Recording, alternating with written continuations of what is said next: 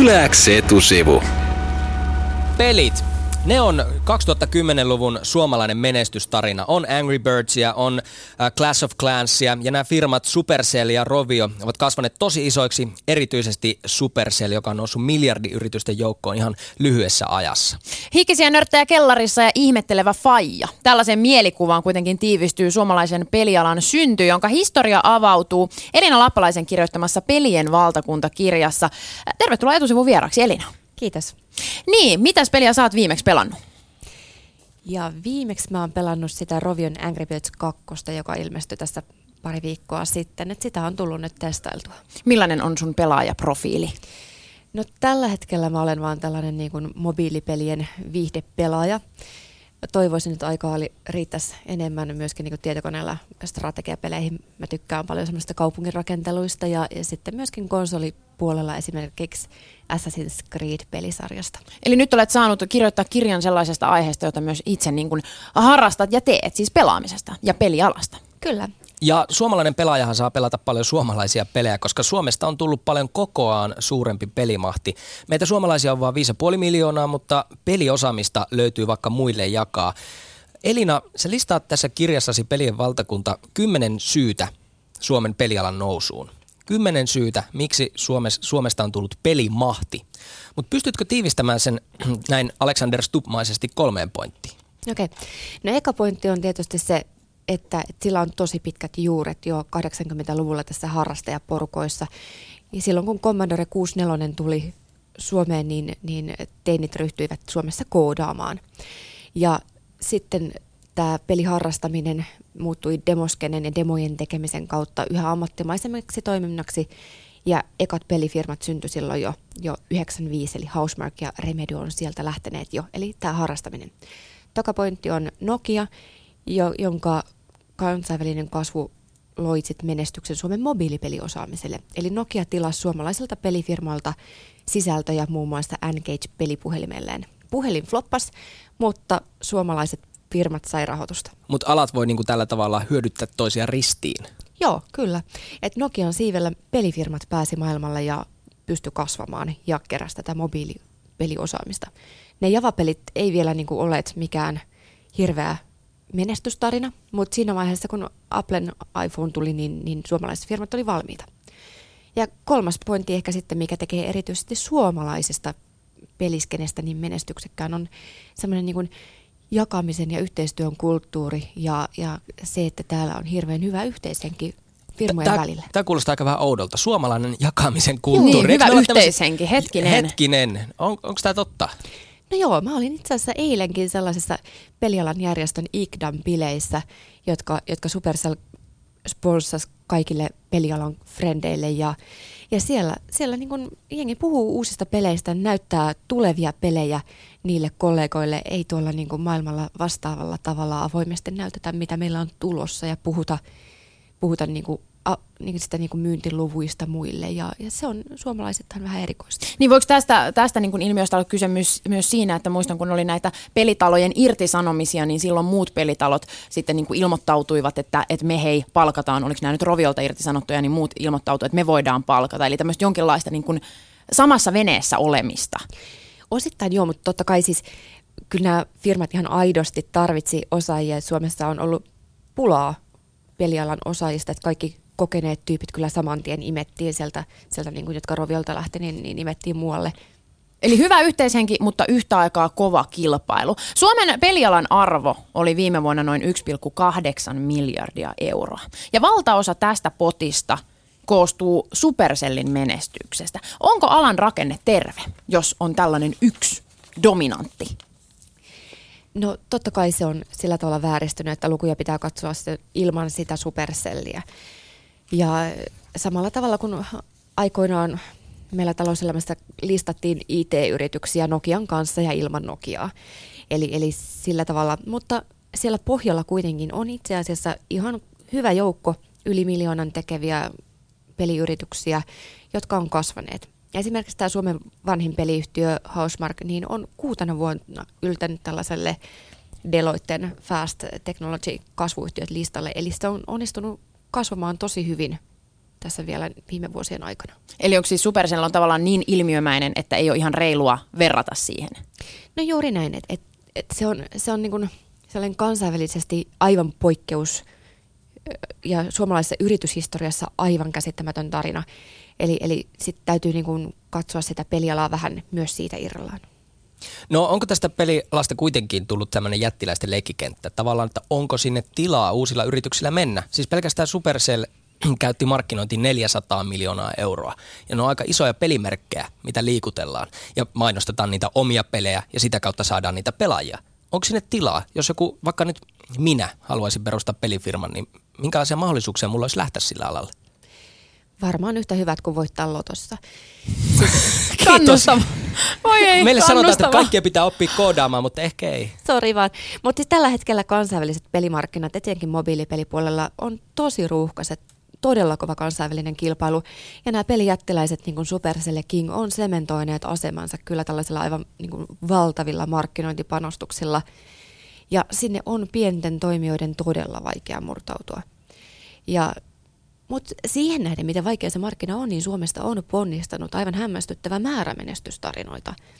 Ja tälläkin hetkellä niin kun sit esimerkiksi tällainen pienempi peliyhtiö kuin Seriously on, on sitten niin kun näyttänyt, että, että tähän mennessä se niiden ötökkäpeli Best Fiends on tehnyt 11 miljoonaa euroa tässä niin pääosa tämän vuoden aikana. No mä luin sun kirjan Pelien valtakunta ja löysin sieltä esimerkin tällaisesta yhden miehen intohimoista, että Fingersoft yhtiö, joka tiivistyy Toni Fingeruusiin, yhtiön perustaja, joka koodasi itse autopelin, joka päätyykin maailman ladatuimpien pelien kymmenen parhaan joukkoon ja voittoa tuli mukavat vajaa 13 miljoonaa ja sillä pystyy ostamaan jo Ferrarin.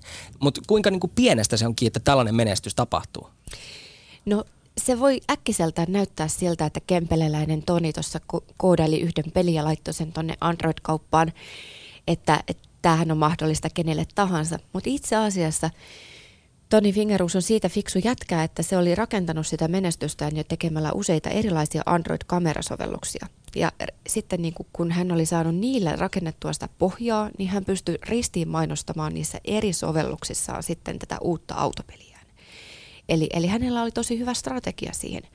Ja kyllä tällaisilla niin kuin luovilla erilaisilla strategioilla, ja jos tunnistaa markkinoilla jonkun murroskohdan, johon osaa ujuttautua, että tällaista ei vielä ole, tämä voisi olla uudenlainen toimintatapa, niin silloin on paremmat mahdollisuudet. Eli kannattaa Henkka ehkä vielä kuitenkin pysytellä mm. radiojontamisessa.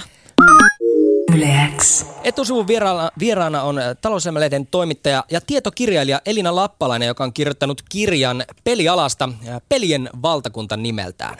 Jos puhutaan näistä suomalaisista menestyspeleistä tai, tai pelialan menestyistä, niin muun muassa Max Payne-pelin luonut Remedy niin on tunnettu siitä, että, että se luo tämmöisiä suuria tarinakokonaisuuksia ja jossain niin kuin oikein hahmot, joilla on historia ja menneisyys ja, ja tulevaisuus. Sitten taas Rovio ja Supercell on tämmöisiä niin kuin me, mobiili pelien messiaita. Missä on se suurin menestyspotentiaali? Tavallaan minkälaisissa peleissä? Tietysti pelaajakohderyhmät on hyvin erilaisia. Että Remedy kaltaiset pelifirmat, jotka tekee konsolipelejä ja tarinallisia pelejä, tekee ehkä niin kuin siellä vähän rajatummalle yleisölle, pelaajille.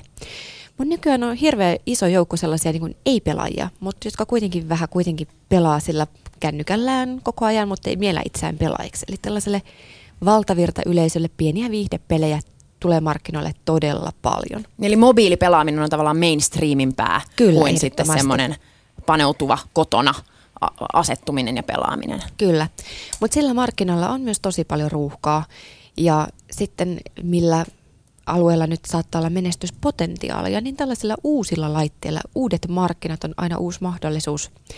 Ja suomalaisista firmoista esimerkiksi tällainen Everywhere Games ää, tekee nyt sitten Applen älykellolle, iWatchille pelejä ja niiden peli Runblade on saanut jo ihan hyvän startin siellä. Niin, eli tavallaan se neuvo sille, joka pelialalle halajaa ja sinne niin kuin haluaa uutta tehdä, voisi olla se, että väijyy juurikin tavallaan sitä seuraavaa uutta teknologiaa. On se sitten jotkut niin kuin älyhousut, mihin sitten ryntää tekemään sen ensimmäisen pelin, jolloin on myös helpompi olla se ensimmäinen älyhousupelin keksiä ja saada itselleen mainetta ja mammonaa.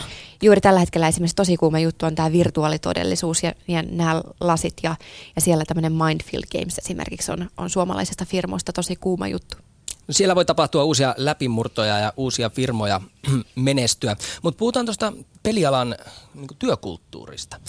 Kirjassasi Housemarque, joka siis on Suomen vanhin peliyhtiö, niin perustajaomistaja Ilari Kuittinen sanoi, että, että olemme aika varovaisia palkkaamaan uusia ihmisiä. Haluamme löytää oikeat ihmiset ja pitää heidät pitkään. Näin sanoo siis Housemarque-firman perustaja.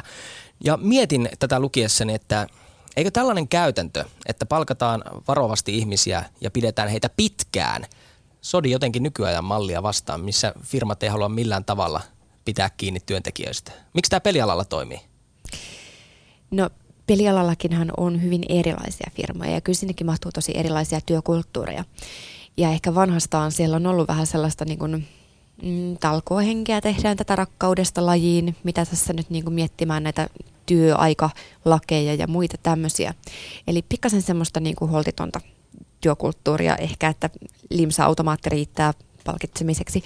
Mutta nykyään niistä on tullut ihan oikeita työpaikkoja, joissa mietitään niin kuin työhyvinvointia ja, ja työntekijöiden sitouttamista, sitä, että ne viihtyy ja, ja myöskin niin kuin sitoutetaan optioilla sillä, että ovat mukana omistajina ja niin edelleen. Että, et, mutta sitten se on niin kuin myöskin kilpailukysymys, et koska pelifirmoilla on keskenään hirveän kova kilpailu myöskin osaajista. Sun pitää olla hyvä työnantaja, jotta sä pystyt pitämään ne tyypit.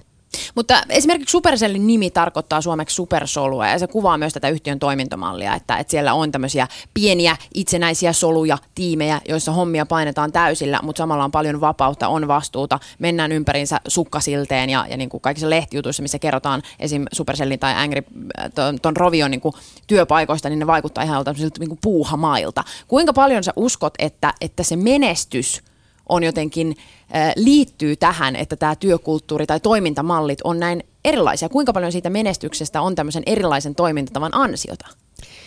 Kyllä hyvin paljon siitä, kun katsoo, että mitkä pelifirmat menestyy, niin menestyjät onnistuu sopeutumaan nopeasti muuttuvilla markkinoilla. Ja silloin se on kiinni yrityskulttuurista ja johtamisesta. Se, että, että kuinka kivaa siellä on ja, ja ollaanko siellä nyt sukkasillaan vai ei, on ehkä sivuseikka, mutta se vaikuttaa siihen kokonaisfiilikseen, mikä työntekijöillä ehkä sitten on. Mutta, mutta niin kuin tässä kyllä Supercell on ollut tosi hyvä. Ja siis siellä on itsenäisiä tiimejä, jotka saa paljon vapautta ja vastuuta. Ja sehän ei ole vaan kiva puuhamaa, se on tosi kova duuni. Kun, kun sulla on niin kuin miljoonia pelaajia koko ajan siellä online pelaamassa, niin jos vaikka siellä niin kuin serverit kaatuu, niin se on vähän niin kuin sä pitäisit konserttia tuolla stadikalle ja yhtäkkiä ääni katoisi. Eli, eli siinä on myöskin tosi kovat paineet. Ei väheksytä, mutta mitä, tota, mitä sun mielestä suomalainen työkulttuuri kokonaisuudessaan, se vallitseva työkulttuuri, mikä meillä Suomessa tällä hetkellä on, mitä me voitaisiin oppia? Tai mitä tämä työkulttuuri voisi oppia siitä just siitä pelialasta? Onko se tätä niin kuin nopeata mukautumista? Ehkä osittain sitä. Myöskin voi olla, että tässä niin kuin Supercellin ähm, vastuun antamisessa työntekijöille, luottamuksessa, avoimuudessa ja läpinäkyvyydessä voisi olla jotakin. Esimerkiksi supercelliläiset saa joka aamu sähköpostin, jossa kerrotaan kaikille työntekijöille ihan avoimesti, missä tänään mennään peleissä, mitkä on ne talousluvut, paljonko se nyt tuottaa ja paljon on pelaajia, niin edelleen kaikki tärkeät luvut saadaan, menee kaikille, ei vaan johtoryhmälle. No entäs sitten palkitsemisjärjestelmä? Supercell, tässä esimerkkinä, niin siellähän työntekijät ovat osakkaita ja ovat tienanneet varsin mukavasti, siis rikastuneet, kun Supercell on menestynyt. Siellä on tullut miljonäärejä entisistä koodareista tai nykyisistäkin koodareista. Miten tämä palkitsemisjärjestelmä johtaa menestykseen? Tietysti sillä tavalla, että kaikki on samassa veneessä. Siinä on niin hyvin suuri ero tässä pelifirmojen välillä, että esimerkiksi Roviohan on perheyhtiö. 70 pinnaa Roviosta omistaa Kai Head, eli entisen toimitusjohtaja Mikael Hedin isä. Ja silloin, silloin niin kun omistus on keskittynyt näin tiukasti perheeseen, niin voi olla, että osa avainhenkilöistä ei ole samalla tavalla sitoutuneita siihen. Ja sitten taas Supercell on halunnut jakaa omistusta hyvin reilusti, eli, eli työntekijöillä on mahdollisuus näihin optioihin ja sen kautta niin yhtiön osakkeisiin. Ja kun Supercell myi näillä miljardikaupoilla firmasta osakkeita japanilaisille Softbankille, niin kaikilla oli se sama mahdollisuus myydä saman verran osakkeita samoilla ehdoilla. Ja se tuo semmoisen niin reiluuden meiningin. No nyt kun me käytiin näitä esimerkkejä peleistä läpi, niin kuinka paljon, kuinka paljon näistä voitaisiin ottaa mallia? Suomessa sorvataan yhteiskuntasopimusta, mietitään uudelleen niin kuin työ, työlakeja ja muuta. Näetkö että näissä voisi olla, että peliala olisi jonkinlainen suunnannäyttäjä? Jotain asioita kyllä kannattaa miettiä sieltä tekemiseen.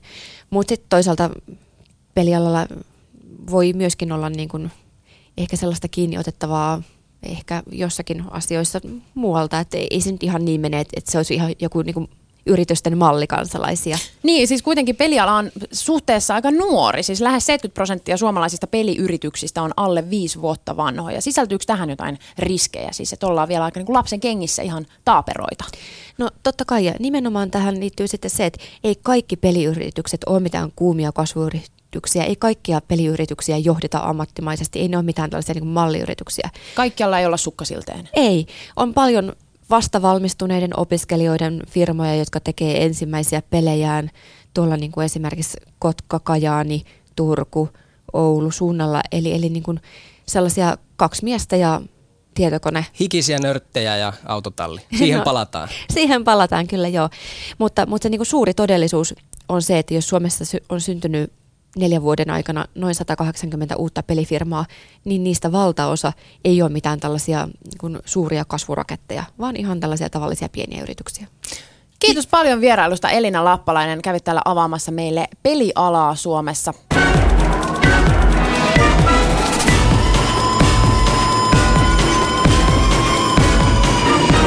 Yläks etusivu.